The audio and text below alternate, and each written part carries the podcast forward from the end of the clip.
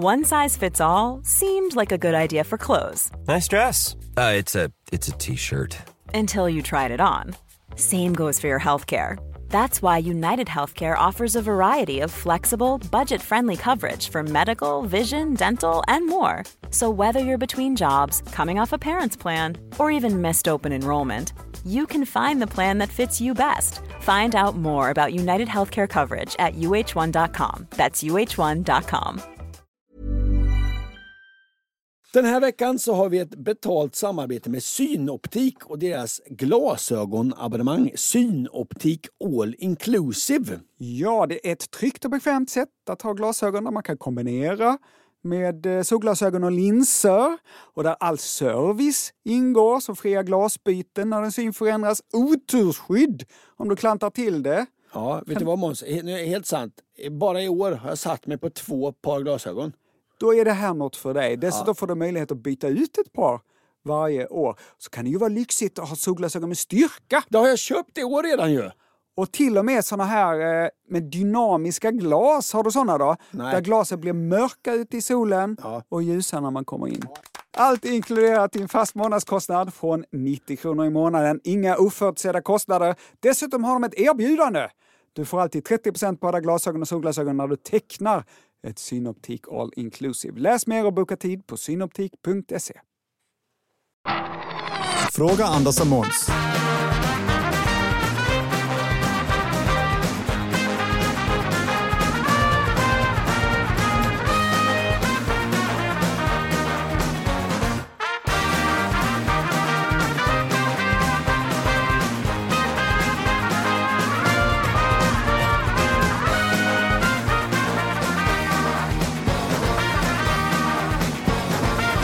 Varmt ska det vara och hjärtinligt dessutom välkomna till Fråga Anders Måns, podden som svarar på lyssnarfrågor. Måns Nilsson, vad trevligt att se dig. Detsamma Ankeborg. Nu syns vi åtminstone varje vecka för att vi gör den här podden numera på försök varje vecka. Så att, eh, idag är det varannan vecka, då blir det fullt långt avsnitt. Just Nästa det. vecka kommer eh, mellanvarianten som tydligen fick heta det utmärkta namnet Pausdags. Har det hänt något sen vi sågs? Ja, men jag har varit... Oj, nu är jag spänd. Men det där, det där lite överklasstilltalet. Ja. Du har varit... Eh, det är någon fin middag. Du har haft på dig smoking typ. Nej. Nej. Men jag har varit... Oj, oj, vänta nu. En gissning till vill jag ha. Eh, har varit... Eh, ja, på Operan. På Österlen. Ja, ja, var, jag var nära i alla fall. En hel helg, ensam i ett kompishus. I ett kompishus. I det är med hus som är apelsin. Man kan säga en är rätt. Spelar ingen roll. Jag har gått långa promenader. Själv? Ja. Den här Måns Nilsson känner jag inte igen. Jag har eldat brasor. Du är som, du är som, som Magnus Härenstam i filmen Två killar och en tjej. Aha. Normalt sett. Alltså, du förstår inte syftet med en promenad om den inte har ett tydligt liksom, Att man inte är på slutdestination. väg någonstans. Nej, precis. Ja. Nej, vet du vad? Jag har gått på långa promenader själv. Mhm. Tänkt. Eldat brasor. Det finns inget i det här jag känner igen. Tänkt. Mhm. Fått inspiration. Oj. Delat luft med Ulf Lundell. Ja. Claes Östergren. Ja. Madeleine Pik. Karl Fredrik på Äcklaholm. Jaha. Supermysigt. Ja, fast ensamt då, för det var ju helt själv. Ja, Lite ensamt och Du deppigt vet, också. du vet vad jag tycker om att vara ensam? Att det är superdeppigt. Ja, jag gillar inte det. Nej. På söndagskvällen så skulle jag hem och då funkade inte min bil. Mm. Jag var ensam. Finns det något jag kan berätta för dig om eh, så är det hur man gör när ens bil inte funkar. Ja, för du har varit med om den situationen. Men jag, helt ensam, Mm. beckmörkt, långt ute på landet. Plötsligt var det inte supermysigt längre. Nej. Utan jag tyckte till och med lite synd om mig själv. Ja, men du tänkte också, oj, här kommer det inte innehåll till min podd. Ja, men precis. Det här kommer jag kunna prata om. Utmärkt. Pew. Så kom jag på att jag har ju bärgning i min försäkring. Så då kom det en underbar man. Underbar man i bärgningsbil. Jag vill, jag vill, En rätta, riktig riddare på vit springare. Nej, jag vill rätta dig lite. Finfolket säger inte bärgning. Vad säger du? Du har vägassistans. Ja. ja förlåt. okej. Ja, Mm. mm. Det kom en underbar bärgare. Vilken man! Vägassistantör. Och vägassisterade min bil till en verkstad i Ystad. Pew! Det var söndag kväll då. Jag fick ta tåget till Malmö. Måndag morgon, eh, nu i måndags alltså, ringde de och sa att eh, de behövde en reservdel och att det skulle ta hela veckan. Oj, ingen bil? Ingen bil på en hel vecka. Så här har jag inte haft det sedan jag var 19. Nej. Igår fredag tog jag äntligen tåget mot Ystad för att hämta min bil. Precis när jag kom fram så ringde min telefon. Mm. Vad det må hända från verkstaden? Det visade sig att de behövde en till reservdel. Nej. Och en vecka till Aha, för att få den reservdelen. så då fick du se Ystad i onödan? Oh, då blev jag sur. Ja, såklart. Men fick en lånebil. Och den här lånebilen alltså! Vad lyxig! Om man med lyxig menar olyxig. Jaha, ja. Jag har aldrig sett en mer avskalad bil. Åh, vad var det för en bil? Om du ber ett barn eh, rita en bil, Jaha. exakt så ser den här bilen ut jag har fått låna. Vad heter den? Och med samma extra utrustning. Den heter Skoda Citigo eller något sånt. Superliten. Den har ratt, Ja. den har hjul, Ja. där tar det stopp. Ja. Tillverkaren har ställt sig de här frågorna. Behövs verkligen bagageutrymme? Nej, bort med skiten. Mm. Behövs verkligen stoppning i väggar och tak som dämpar motorljud och vägljud? Nej, Nej. bort med den skiten. Ja. Behövs verkligen digital instrumentpanel? Nej, såklart inte. Nej, behövs. behövs verkligen fyra hjul? Ja. Ja, det då får Ja, det behövs ju inte. Det finns ju flera engelska bilmärken eh, som eh, har jobbat med tre hjul. Också det norska bilmärket Troll som eh, flera gånger utnämnt till världens sämsta bil. Det var en av världens första elbilar. Troll, den hade tre hjul. Oj! Mm. Ja, jag är glad att jag ändå eh, slapp köra runt i en troll. Mm. Eh, men tror du eller ej, den här bilen är faktiskt ganska rolig att köra. Ja. Känns helt livsfarlig. Ja, när det inte finns någon stoppning och så, Ja. så känns det som att man kör rally. Ja, ja, som, det känns som att köra en go-kart. Ja, det är därför jag har en vass lada till exempel. Anka Johansson, vad har hänt dig sen sist då? Ja, men det blir lite tradigt. Vet jag är på turné. Ja, men vilket tjat om att du är på turné. då. Ja, jag har besökt Vara, Norrköping. I Linköping fick jag avbryta föreställningen för en dam höll på att dö. Sen Nej, åkte jag till Gävle. nej. Nu ska jag spela i, åka idag då, efter detta till Stockholm, sen ska jag åka till Värnamo och sen tillbaka till Lund. Så det är lite hetsigt. Och när jag kommer hem, då blir jag ensam med mina barn i mitt pappaliv. Det blir stor liksom differens. Kontrasterna blir starka. Så veckan har, i veckan har jag betalt räkningar, räkningar städat, jag har köpt gardinstänger. Allt det här är helt normala grejer som normala människor gör. Jag har ätit ja. lunch. Ja. Jag har stått i ridhusets café Våfflan. Ja. Det har varit tråkigt ja men. och det har varit skönt. Ja, okej. Vilket leder mig till en gammal käpphäst. Du vet, jag har alltid pratat om eh, lex fågelskådare. Just det. Alltså principen att den som är intresserad av någonting har lite roligare. Fågelintresserade då kan, ja, kan man fåglar och fågelläten, då kan man vänta på bussen och så blir det intressant. För Man att man tittar på någon fråga. Ja, eller man hör spetsa sitt öra lite. Åh, är det månne en nötvecka jag hör? Nej, den sjunger ju 1, 2, 3, 4, 5, 6, 7. Sju. Då är det, är det ju en gulsparv. Oj, nu kommer bussen. Det var en liten scen hur, hur fågelskådare kan ha det. Så som kronan på mitt vardagliga varannan vecka-liv så köpte jag en fågelmatare. Mhm. Hängde den utanför mitt eh, lägenhetsfönster. Och jag kan ju typ ingen fågel. Utom standarden då. Alltså, jag kan ju kråka, duva, skata. De kan. Gråsparv. Bofink. Svan. Kan jag. Ja, men jag kan dem som dagisbarn kan. Ja. Nu har jag suttit i mitt köksfönster och lärt mig blåmes.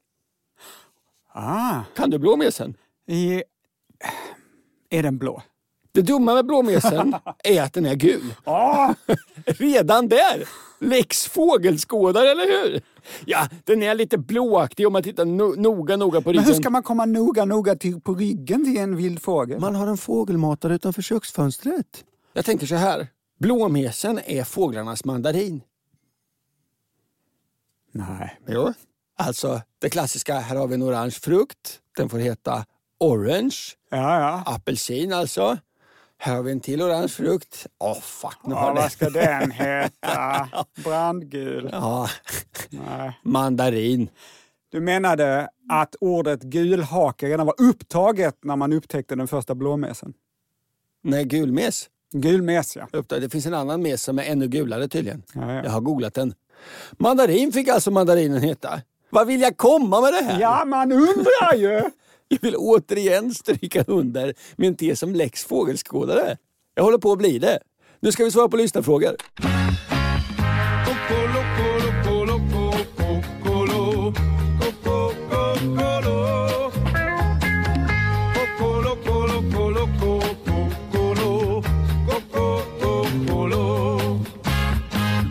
Ankan, du kanske kommer ihåg att jag pratade norska i förra avsnittet? Jag saknar att du gör citationstecken med fingrarna när du säger norska. Men okej, okay, du pratade någon form av norska. Fläckfri norska. Så här skriver Jakob. Hej! I Sverige gör vi oss ibland lustiga över hur framförallt danska, men även norska språket låter. Ni vet, man stöter fram någon slags överdrivet grötig, guttural rotvälska för att karikera danska. Eller anta ett töntigt uppskruvat megakäckt tonläge för att göra detsamma med norska. Mm, det var väl lite vad du gjorde va? För, ungefär så ja. ja. Precis. Jakob fortsätter. Jag undrar, Gör danska och normen likadant med svenska? Oh, vilken rolig fråga! och hur låter det i så fall? Ja, det vill jag veta. Med vänlig hälsning, Jakob. Tusen tack för frågan, eh, Jakob. Anders, hur låter nu danska då? Eh, jo, för, eh, jag är fruktansvärt dålig på detta. Vänta. Ut med snusen. Mm, mm. Eh, eh, för helvete man! Just det. Ganska bra va? Ja, ja. Fanta fantastiskt. Mm. Och norska, låter? Vad lärde du? För helvete man! Ja, det är det. dåligt, jag hör det själv. Nej, nej, ja. det var jättebra. Jaha. Mm. Och hur låter norska? Jag kommer från eh, Oslo. Jag kan inte. Jag är värdelös för detta. Och så var du på mig! Ja, men jag, jag har ju vettet att hålla käften. Mm.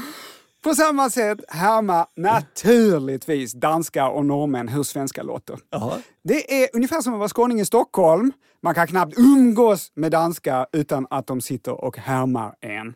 Jag har, har en, eh, en kompis som är komiker i Danmark mm. och han ska jämt härma mig. Och han har eh, av någon anledning fått för sig att eh, Östen Warnerbring är väldigt, väldigt stor i Sverige. Aha. Så fort han ska härma svenska då säger han jag är svensker och jag älskar Östen Warnerbring. Mm. Du hör, det är comedy gold. Ja, men det, ja, det är det. Men det är också att imitation, hans imitation och så gör du imitation av hans imitation. Det är, liksom en, det är en cover på en cover. Jag ska spela några klipp där danska och norrmän härmar svenska. Men vi börjar med det mest kända exemplet på hur utlänningar uppfattar svenska. Och det är naturligtvis Svenska kocken. Just det, i oh. Mupparna. Jag älskar Svenska kocken.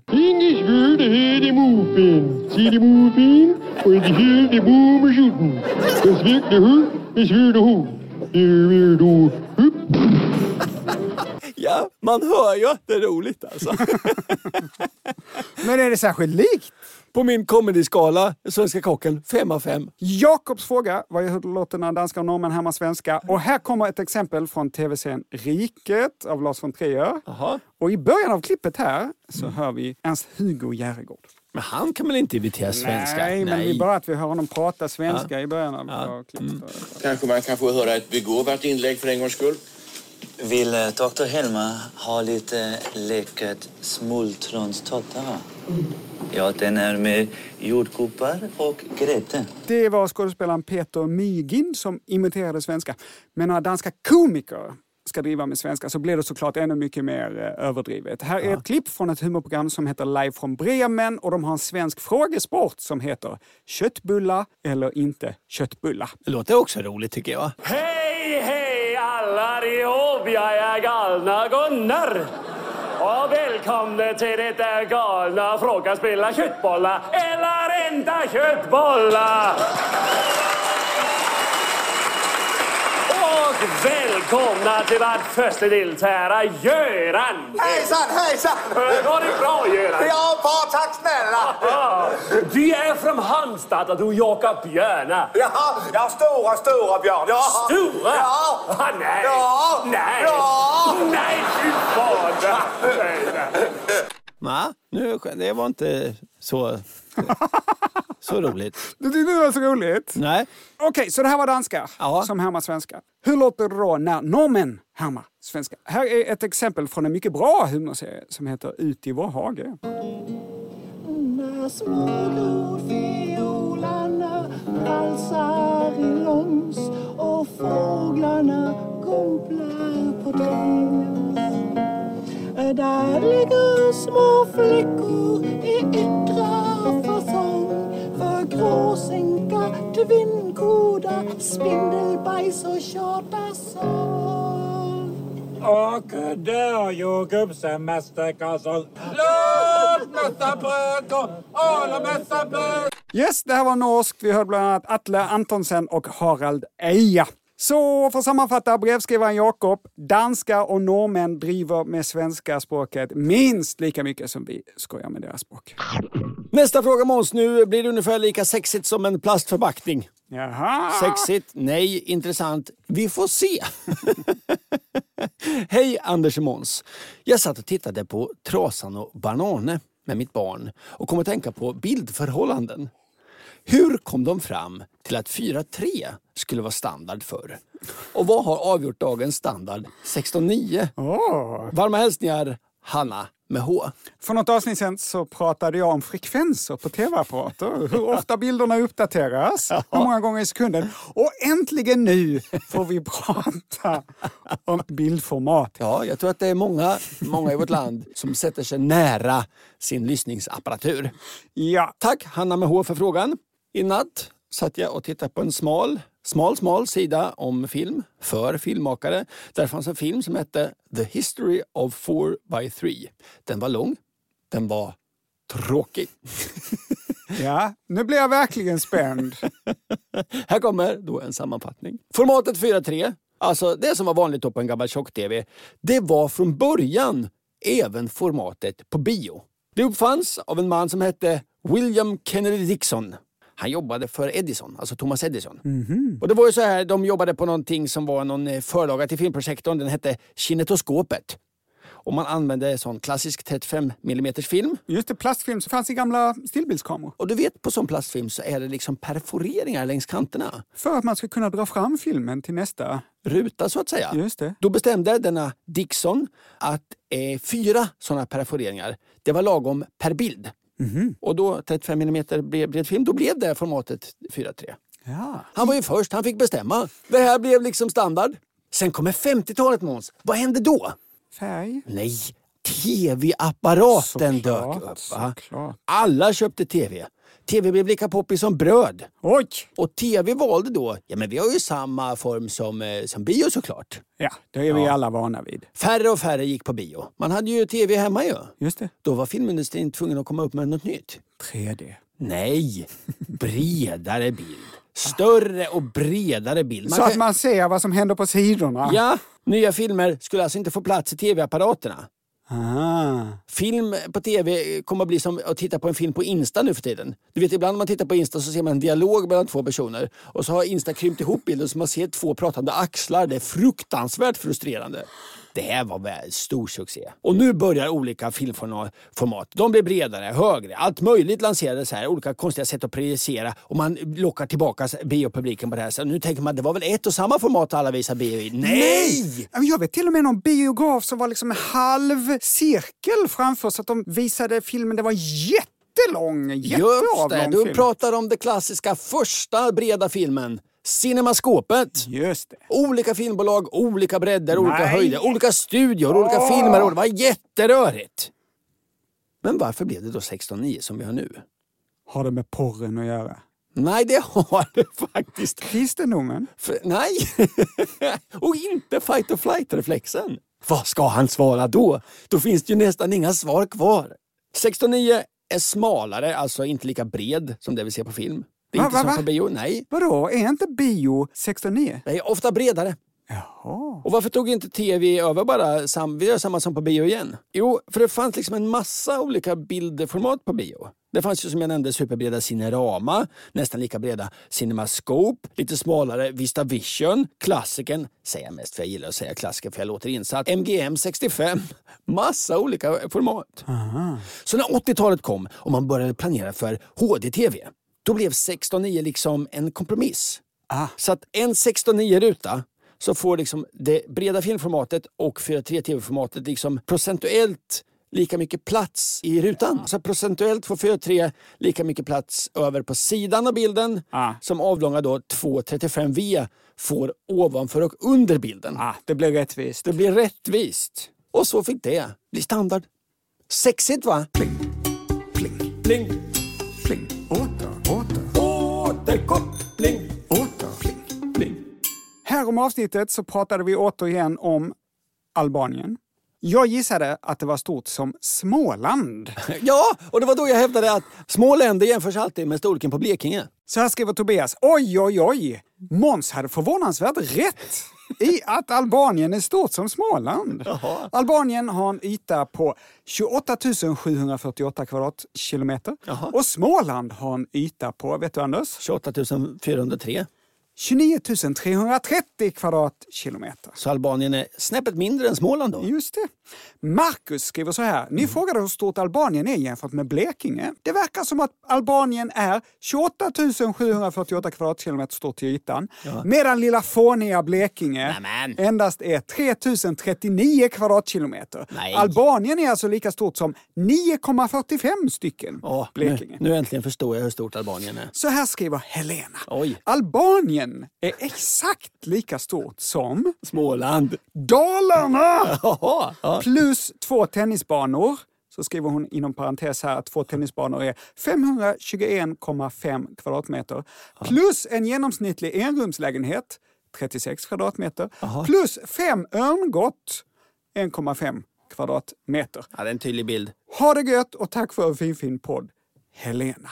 Jack skriver också om likheten med Dalarna och fortsätter. Tittar man däremot på folkmängden så har Albanien en folkmängd tio gånger så stor som Dalarnas.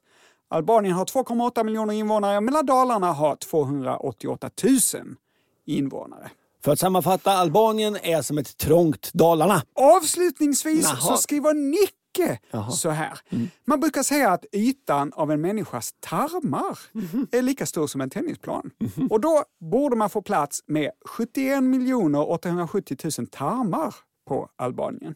Skulle man vilja plattlägga hela landet med betongplattor från Bauhaus skulle det gå åt 68 miljarder 447 miljoner 619 047 stycken. Det skulle bli väldigt dyrt. Ja, hur dyrt? Det framgår inte. Nej. Hoppas alla har fått en bild nu av hur stort Albanien är. Tusen tack alla ni som skrivit och hjälpt till. Ska jag också köra lite återkoppling Ja. då? Den här är kul. Här är Måns, du som får lite svidande kritik. Nej. Hej! I avsnitt 43 blandar Månkan ihop namnet på ändarna på ett batteri. Vi ska lyssna vad du sa. Nej. Så börjar en ström av elektroner att röra sig från den negativa polen på batteriet, anoden, genom fjärrkontrollen till den positiva polen på batteriet, katoden. När jag läste på universitetet fick jag lära mig akronymen PANK. Positiv anod, negativ katod. Ja, och jag sa tvärtom. Ja. Det var verkligen dåligt av mig. Tack för en bra podd! Andreas, lyssnare från Växjö. Bra ramsa ju. PANK. Positiv anod, negativ katod. En liten tävling. Skriv bästa ramsan för att komma ihåg namnet på polarna på ett batteri. Skriv och vinn. Eh, ja, det blir något som Måns har hemma Nej. till fraga snabel andersjomans.se. Men alltså, du menar en ännu bättre ramsa än punk? Där är inslaget slut. Om du menade att punk var superbra? Rulla musiken! Varför ska man då ha en ännu bättre ramsa? Vad punk var jättebra. Kan vi inte göra någon ramsa på något annat? Åh! A lot can happen in the next three years. Like a chatbot may be your new best friend. But what won't change? Needing health insurance. United Healthcare Tri Term Medical Plans are available for these changing times. Underwritten by Golden Rule Insurance Company, they offer budget friendly, flexible coverage for people who are in between jobs or missed open enrollment. The plans last nearly three years in some states, with access to a nationwide network of doctors and hospitals. So, for whatever tomorrow brings, United Healthcare Tri Term Medical Plans may be for you. Learn more at uh1.com. Quality sleep is essential. That's why the Sleep Number Smart Bed is designed for your ever evolving sleep needs. Need a bed that's firmer or softer on either side? Helps you sleep at a comfortable temperature? Sleep Number Smart Beds let you individualize your comfort so you sleep better together. JD Power ranks Sleep Number number 1 in customer satisfaction with mattresses purchased in-store. And now, save 50% on the Sleep Number limited edition Smart Bed for a limited time. For JD Power 2023 award information, visit jdpower.com/awards. Only at a Sleep Number store or sleepnumber.com. Hey there, it's Michelle Norris. I'm host of a podcast called Your Mama's Kitchen. When I travel, I'm usually looking for a way to find a taste of home when I'm not at home. And one of the things I love to do when I am at home is entertain. And Airbnb allows me to do that. When I was in California recently, I rented a house that had a great kitchen. And when we were sitting around the table, we we're all thinking, we're in someone else's house. Someone could be in all of our homes as well. If you have a home, but you're not always at home, you have an Airbnb.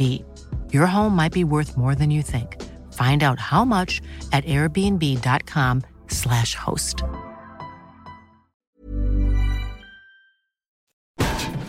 Här kommer en ny fråga. Tusen tack alla ni som skriver frågor till oss. På vilken adress Ankan? Jag har sagt den 15 gånger redan, men jag säger fragga.andersochmans.se. Hej på er! Är man närmast släkt med sina helsyskon eller med sitt eget barn? Mina syskon som har samma föräldrar som jag delar jag ju till fullt samma genomsättning med. Medan mitt barn är 50 procent av mig. Så då är jag ju rent procentuellt närmare släkt med mina syskon. Men det känns ändå som att mitt barn är närmare. Eller är det hjärtat som gör att det känns så? Mhm. Kram. Här, här, är jag, Erika. här, Erika, här har jag en teori. Får jag ta den innan du svarar Måns? Ja. Ja, alltså rent genetiskt närmare släkt med syskon. Jaså? Emotionellt närmare med barn. Ja, alltså det är inte så enkelt. Nej. Jag ska gå igenom det för att Erikas resonemang är lite bristfälligt. Det jag kommer att berätta nu är lite förenklat som vanligt. Det finns ju inget i livet som är enkelt på riktigt. Jo, koka ägg. Jag lyckas aldrig. Anders, din arvsmassa, Min arvsmassa. ditt DNA, Måste vi prata om den? din samlade genomsättning, Ja. ditt bristfälliga genom finns i dina 23 kromosompar. ja, så länge jag är med. Du har alltså 46 kromosomer totalt. Mm. Och alla är olika. I de här paren så har du ju fått ena kromosomen från din mor, ena från din far. Så de är ju inte likadana i, inom paren. Mm. Nej. Så alla 46 kromosomer är olika. En kopia av de här 46 kromosomerna har du i cellkärnan av kroppens alla celler. Ja. Förutom i dina könsceller. Aha. För där har du bara hälften.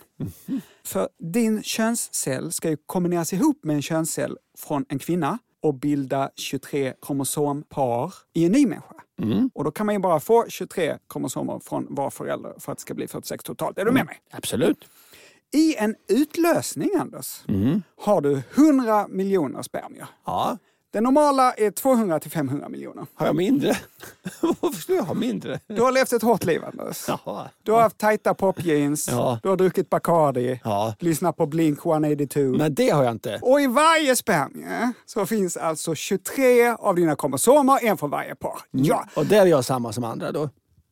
Att... Jag har lika många kromosomer i mina spermier. Ja, Min ja. Bacardi har inte påverkat antalet kromosomer i mina spermier. Ja, jag tror inte det. Nej. Vilka kromosomer du har skickat vidare till dina spermier är helt slumpmässigt. Det är Mm. alltså inte samma 23 kromosomer i alla dina spermier. det är en jävla blandning. Alla är Ja, olika. Det ja. finns alla möjliga kombinationer av 20 dina 23 Man kan säga, kromosomer. ja, det är som i en nötskål på jul. Att det är helt blandat, eller vad menar Det är du? blandat. Man vet liksom inte vad som Man ska... Man tar en nöt, man vet inte vilken man ska få. Och precis likadant är det i varje ägg i en kvinna. Spermien och ägget kombineras sedan ihop till 23 nya kromosompar i ditt barn. Så att... Eh, så att, eh, så att Så hasselnöten, nej, jag, eh, vi stä- sträcker ner i skålen. Eh, jag får upp en hasselnöt och en, och en pinjenöt. Ja. Pinjenöt. och sen ska du kombinera ihop de nötterna. Du stoppar in dem i munnen, tuggar runt och det där nötslemmet du har i munnen, det är då ditt barn eller? Den här liknelsen är jättekonstig. Vi går vidare. Erika har alltså rätt angående sitt barn. Den har 50 procent av hennes arvsmassa. Såklart. När det gäller syskon är det mer komplicerat. Säg att du har ett barn, Anders, och så ska du få ytterligare ett. Återigen så har du en könscell, en spermie med 23 av dina kromosomer, en från varje kromosompar. Men, det här pratade vi om nyss, det är alltså inte samma kromosomer i spermien som förra gången eftersom det inte alltid är samma kromosom från dina par som skickas vidare till din könscell. Nej. Nästa barn du får kommer alltså också ha 50% av din arvsmassa, Anders, men inte samma 50 Nej, såklart. som, dina, som sitt syskon. Nej, för då ska de se exakt likadana ut. Exakt! Teoretiskt kan två syskon få exakt samma arvsmassa från en förälder. Det slumpar sig att alla 23 kromosomer som skickades vidare en gång till en spermie också skickades vidare en annan gång till en annan spermie. Från båda föräldrarna? Mm, nej men håll det till en än så länge. ja, okej, och då har ja. ju dessa syskon 100% samma arvsmassa från en förälder. Ja. Som om de vore enäggstvillingar. Men teoretiskt så kan två syskon också få 0% samma arvsmassa från dig Anders. Så det är, är, är, jag skickar liksom en, en paranöt till det första syskonet och en hasselnöt till det andra. De har inga likheter. Exakt. De är, de båda nötter, men Ja. de har inga likheter. Ja, ja. Det, är alltså, det är samma som, som, som kromosomerna. Det, är båda könsceller, men de har inga likheter. Ja. Den här gången blev det bara den motsatta kromosomen från paret som hamnade i spermien. Paranöten. Mm. Detta gör Mm. att syskonpar vanligtvis har mellan 37 och 62 procent gemensamt DNA. 37 och 62. Ja. Ditt barn har 50 procent av dina arvsanlag. Ja. Nästa barn har också 50 procent av dina arvsanlag. Men gemensamt mellan de två så är det mellan 37 och 62 procent. Jag fattar, jag fattar, jag fattar. Ja. Om jag har flera syskon så kommer jag alltså ha mer arvsmassa gemensamt med vissa av mina syskon än med andra av mina syskon. Och nu gissar jag här, men det borde ju vara så att ju mer gemensamt DNA desto mer liknar man varandra. Ja, ja, ja. Så Erika, du kan alltså ha både mindre eller mer gemensamt DNA med ditt syskon, 37 till 62 procent, än med ditt barn där du har 50 procent gemensamt DNA. Bra svar! Till råga på allt, Nej. för att komplicera det hela eh, ytterligare. Mm. Anders, Mm. när en kromosom från ett kromosompar ska skickas vidare till en av dina könsceller, Ja. vad gör kromosomerna i dina par då? De byter väl lite plats med varandra håller på. De byter lite gener. Ja, ja, ja. Alltså är en kromosom är en jävla massa gener. De byter lite gener mellan ja. varandra. Jaha, ja. Detta heter överkorsning eller rekombination. Och detta är för att skapa genetisk variation och för att du inte ska skicka vidare en exakt kopia av den kromosom du fick från din far eller mor. Två mörka ögon och leendet du gav mig Nu Måns Nilsson ska jag prata alldeles för länge om ett ämne som ligger mig varmt om hjärtat. Är det fiskar? Nej. Är det gamla bilar? Nej. Vad då kan det då vara? Jag tror du kan gissa. Hmm. Är det musikbandet Kiss? Nej. Frågan är kort och den är svår. Hej Anders Måns. Vilket är världens sämsta träd? Ah. Bästa hälsningar, Rickard. Jag gillar den här frågan Måns, för du vet att jag har alltid gillat träd. Det är något att man liksom glömmer bort att det är en växt. Alltså när storleken på växten blir större än ens liksom begrepp för rimlighet på växt. Alltså jag vet, jag, jag fattar det är en växt. Men när jag går genom en av Malmös parker och stöter på ett sånt här otroligt stort träd så känns det, känns det liksom som mitt förstånd vill säga det där är för stort för att vara en växt. Den växten är inte en växt. Man tar ett träd för givet. Ja, för några år sedan så var jag hemma hos mina föräldrar. De har en gammal jätte, jättefin bok om träd. Och den har stått där sedan, sedan jag var liten. Det är ingen som läser den boken. Någonsin, men den står där och är kvar. Du vet, vissa saker finns, bara finns i hem. De används inte. Eh, Jag själv till exempel eh, har en äppelcidervinäger. Den har flyttat med mig på alla sex adresser jag har bott i i Malmö. Alltså jag och äppelcidervinägern har haft sällskap då sen ja, strax innan millennieskiftet. Jag och äppelcidern. Den har klarat sex adresser och tre hela förhållanden. Vi är smart liksom bara flytta med en. Ja. I gymnasiet så jag och min kompis Marre, vi letade igenom hans pappas skafferi. Då hittade vi, det här var ju i och för sig på 90-talet då, men då hittade vi potatismjöl som hade gått ut 1976. och då har ändå potatismjöl en hållbarhetstid på, om jag googlat rätt, fyra år. Alltså det potatismjölet hade då genomlevt Bjarne, som Marcus pappa heter, Bjarnes giftermål, Marcus födsel, tre flyttar, en skilsmässa, Marcus första kyss och sexualdebut. Ändå fanns det 80 procent av potatismjöl kvar. Wow! Då tänker du så här, vänta nu, frågan eh, handlade väl om träd? Inte om hållbarheten på potatismjöl. Just det. Mm. Trädboken hemma hos mina föräldrar, det var liksom bokhyllans potatismjöl. Aha. Himla fin bok. Och jag frågade pappa, kan inte jag få den boken? Och då sa min pappa ordagrant så här, nej. Sa han, nej. Men vad då sa jag, det är ingen som läser den. Nej, sa pappa. Det var bara att acceptera det. Det gick ytterligare något år, jag är hemma och jag tog fram boken. Dammet rök. Inte öppnad sen sist. Jag frågade min pappa, kan jag inte få boken? Vill gärna lära mig mer om träd. Jag är fascinerad av träd och så det är så fin bok. Då sa min pappa, vad tror du? Nej. Nej, sa han. nu snappade min dåvarande sambo upp det här. Och när jag fyllde år, vad tror du att jag fick Måns? En bok om träd. Ja! Underbart va? Fast det var liksom inte riktigt lika fin som den boken som stod hemma på. Nähä, en sämre bok om träd. Ja. Samtidigt, samma födelsedag, så hade min eh, kära mor uppfattat att jag ville verka som jag ville ha en bok om träd. Ja, fan vad du måste ha tjatat om den där trädboken. Ja, det var en så fin bok. Ja. Ja. Så samma födelsedag fick jag en till bok om träd. Från morsan? Ja, så hade jag alltså fått två böcker om träd för att jag var så intresserad av en annan trädbok. Ja. Mm. Också fin, men inte lika fin som den på Långgatan. Oh, shit, den på Långgatan, det måste vara en himla fin bok om träd. Sen gick det några år. Jag träffade en ny tjej. Vi var hemma hos mina föräldrar och jag skojade lite om den där fina boken som jag aldrig fick av min motsträvige far. Det blev jul. Av min nya flickvän, vad tror du jag fick? Långkalsonger. En bok om träd. Nu har jag alltså tre böcker om träd. Men den enda bok om träd jag vill ha, den står orörd hemma på Långgatan. Tills för något år sedan. Ja. Då fick jag den. Av min pappa. Nej. Min fjärde bok om träd. Det är ingen som läser den, sa han. Nej, det var ju det jag sa! Så nu står den i din bokhylla? Orörd. Ja, precis. Så. Okej, långt intro på frågan här om träd. Frågan var ju, vilket är världens sämsta träd? Och, Rönnen. ja, motivera. För att den är så himla dålig. Passande då att igår fick vi det här mejlet från Tobias Bengtsson i trädämnet. Skogssällskapet har utsett Sveriges knasigaste träd 2022. Mm, va? Här är länken, skriver Tobias. Det här är högst relevant för alla lyssnare av den här podden. Då finns det alltså ett skogssällskap i Sverige och det här kan jag rekommendera. Gå in på deras hemsida. Varje år så utser de varje landskaps knasigaste träd. Varje landskaps knasigaste träd? Ja, ja, ja visst. Får skicka in bilder på träd och nominerar. Det här kan vinna årets knasigaste träd på Skogssällskapets hemsida. Jaha. Så tips, gå in på Skogssällskapets hemsida. Min favorit, helt klart, jag kommer lägga upp den på våra sociala medier. Trädet Skyltätaren Häggesta industriområde. det är fantastiskt träd. Nu var ju inte frågan vilket är Sveriges eller våra landskaps knasigaste träd utan vilket är världens sämsta träd. Ja. Då måste vi börja med att definiera vad innebär sämsta? Är det kortast, fulast, klenast, mest stinkande? Och för att definiera så tänker jag att vi ska se de här olika kandidaterna jag har som en kompis.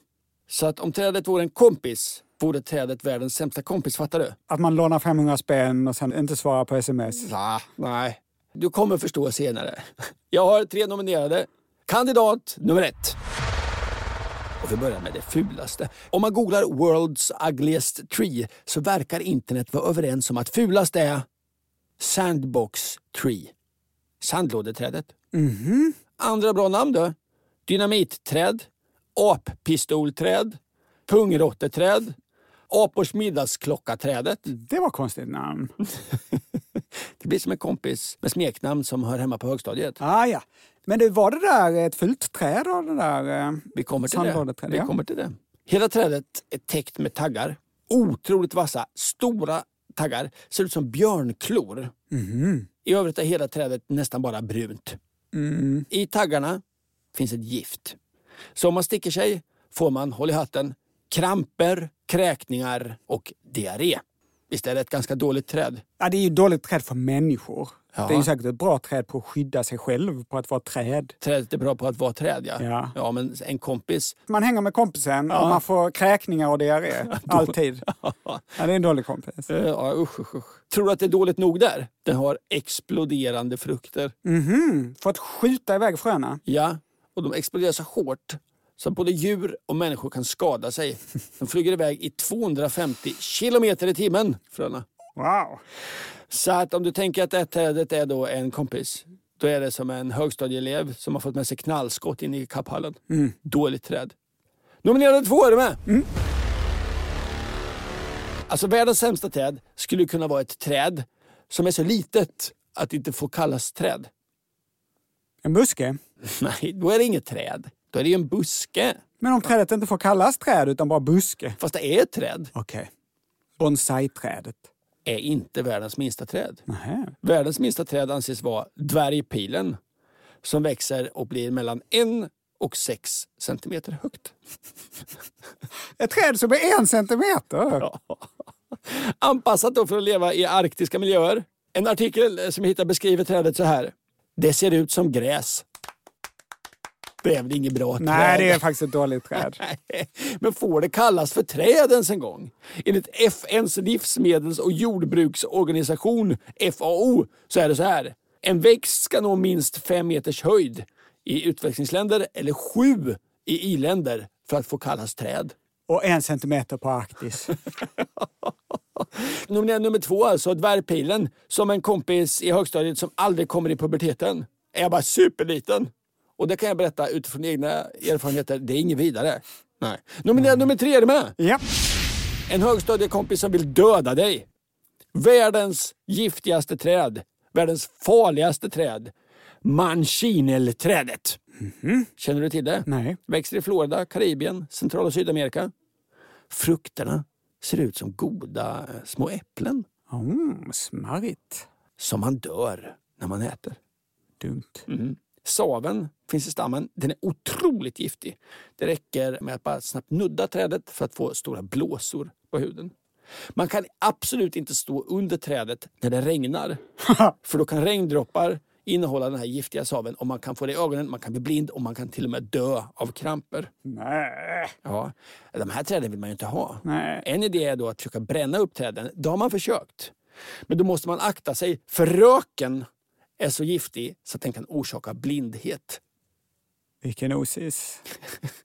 Jag hittade ett klipp på Youtube. Det är en man som har fått på sig lite sav från det här trädet och här kommer ett citat från honom. Aj. Mina, mina ögon bränner, min mun brinner Nej. och mina tårar är gjorda av stark sås. Det var nominerad nummer tre. Jag har en bubblare också. Jaha. Jag tycker att det är ett roligt träd. Det är ett mycket populärt träd. Nämligen The Bradford Pear, alltså Bradfords päronträ. Det är ett väldigt vackert träd. Man har planterat det i många städer, framförallt i amerikanska städer. Fr- Framförallt eh, känt i Philadelphia. Och det är bra för det här trädet klarar av att växa nästan var som helst. Det är nästan lite av ett invasivt trä. Det förökar sig och sprider sig. Enda problemet, det luktar rutten fisk. som en kompis som aldrig någonsin tvättar sig. Ah. Bradford Pear. Så nu är det dags med damer och herrar. Vi ska berätta vilket som är världens sämsta träd. Får vi en vinnare? En virvel här ja. Tack. Vinnare i tävlingen Världens sämsta träd. 2022. Manchinelträdet. Det var det där livsfarliga. Ja, ja, ja. Ja. Nu drar vi igång en tävling Måns. Jaha. Ja, vet du hur den går till? Nej. Vi ska kora världens sämsta växt. En lyssnartävling? Ja, vilken växt är sämst? Skriv till oss och nominera. Beskriv och förklara varför just din växt är sämst. Kanske en liknelse, kanske bara bra fakta. Skriv och var med i den stora landsomfattande nomineringstävlingen Världens sämsta växt. Fraga snabel A andersomans.se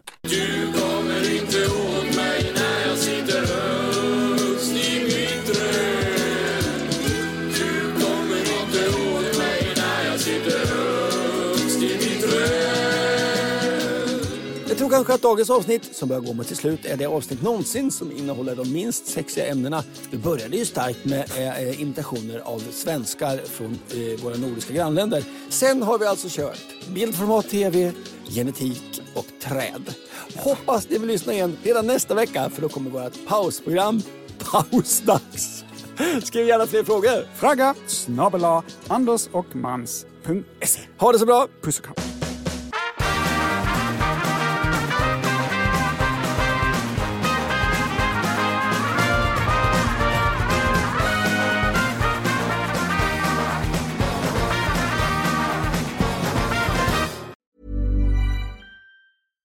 Small details are big surfaces. Tight corners are odd shapes. Flat, rounded, textured, or tall. Whatever your next project, there's a spray paint pattern that's just right. Because Rust new Custom Spray 5 in 1 gives you control with five different spray patterns. So you can tackle nooks, crannies, edges, and curves without worrying about drips, runs, uneven coverage, or anything else. Custom Spray 5 in 1. Only from rustolium Imagine the softest sheets you've ever felt. Now imagine them getting even softer over time. That's what you'll feel with Bowl and Branch's organic cotton sheets. In a recent customer survey, 96% replied that Bowl and Branch sheets get softer with every wash. Start getting your best night's sleep in these sheets that get softer and softer for years to come. Try their sheets with a 30-night guarantee. Plus, get 15% off your first order at bowlandbranch.com. Code BUTTERY. Exclusions apply. See site for details. Hey, it's Paige DeSorbo from Giggly Squad. High quality fashion without the price tag. Say hello to Quince. I'm snagging high-end essentials like cozy cashmere sweaters, sleek leather jackets, fine jewelry, and so much more. With Quince being 50 to 80% less than similar brands. And they partner with factories that prioritize safe, ethical, and responsible manufacturing. I love that. Luxury quality within reach. Go to quince.com slash style to get free shipping and 365 day returns on your next order. Quince.com slash style.